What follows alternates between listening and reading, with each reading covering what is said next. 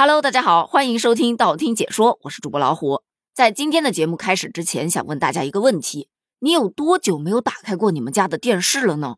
虽说现在的电视基本上都是智能电视，功能那叫一个多呀，但是你发现没有，看个电视比以前那种老电视还要难。这个话题就从今天的一则吐槽开始聊起。有个小伙伴花了四五千块钱买了一台智能电视，然后呢，花钱去安了宽带，又花钱买了个机顶盒。回头打开电视机，说看个电影吧，需要充个电影会员；说看个电视剧吧，需要充个电视剧会员；说让孩子看动画片吧，还得充个儿童版的会员。于是他就发了一则视频吐槽：有没有人能管管电视这个事儿啊？这个话题一出来，引发了很多网友的共鸣。我早就想说这个问题了。现在的电视太可恶了，明抢了，属于是。现在知道我们家电视机为什么连电源都不插了吧？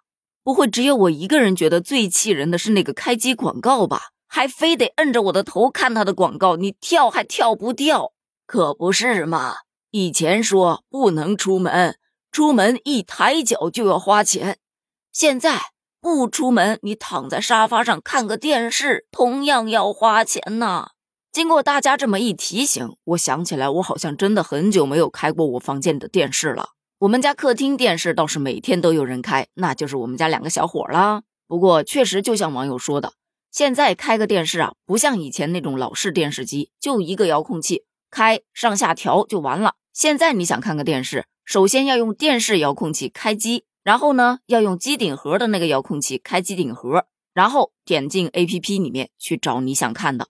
虽说用两个遥控器挺麻烦的，但是我觉得我还是蛮聪明的。怎么说呢？之前呢，我们家俩孩子天天都因为抢电视而打架。后来我就把这两个遥控器一人给一个，你们要看什么，看多长时间，自己商量好了。否则，任何一方随时都能关掉你的电视。从那以后，他们俩看电视都是有商有量的，再也没有争吵过了。孩子们嘛，学习能力强就还好，但是对于老年人来说，就真的不太友好了。刚换电视的时候，教了很久才教会我爷爷奶奶怎么开机。但想要教他们找电视吧，真的教了很多次都没学会。后来实在没办法，只能把页面固定在 CCTV 一，只要他们一开机就是中央一台。有一次我爷爷不小心碰到了返回键，结果界面上就是那种各种电视剧、各种频道的封面图，给我爷爷急的呀，赶紧给我爸打电话。我爸以为咋了呢？回来一看，哎呦，原来是电视的问题。他也调了半天，才又重新找到 CCTV 一上面去，还千叮咛万嘱咐，下次不要碰这个键啊，碰了这个台就跑啦。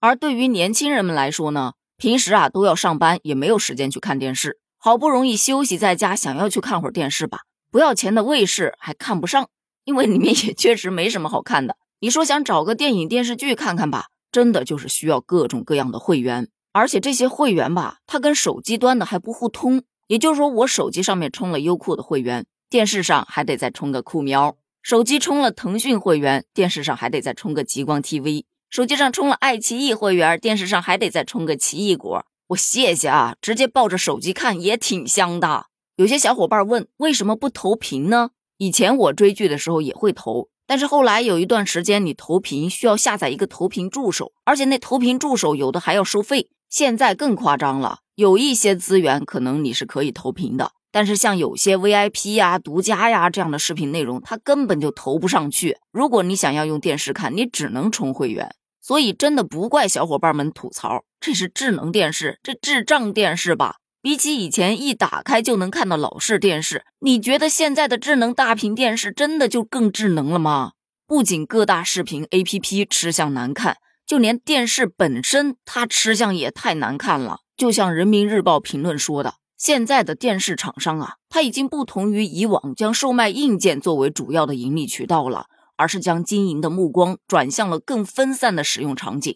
除了有日益变多的会员项目，还有各种商业广告也是见缝插针、无孔不入。电视厂商创新营收模式无可厚非，但是产品的更新应当充分考虑消费者的使用习惯、社会承受能力。巧立名目，从用户身上薅羊毛，无异于竭泽而渔。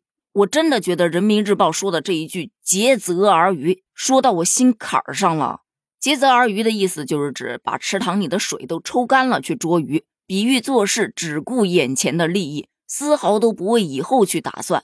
你看看现在的电视厂商，真的一点危机意识都没有。以前要看个好看的电影，买张碟自己在家里放 DVD，但你看现在手机取代了。以前听歌你得买个 MP3 或者买个收音机，现在呢，手机解决了。而电视厂家的这一番操作，本身就已经把很大一部分用户推向了手机那一边。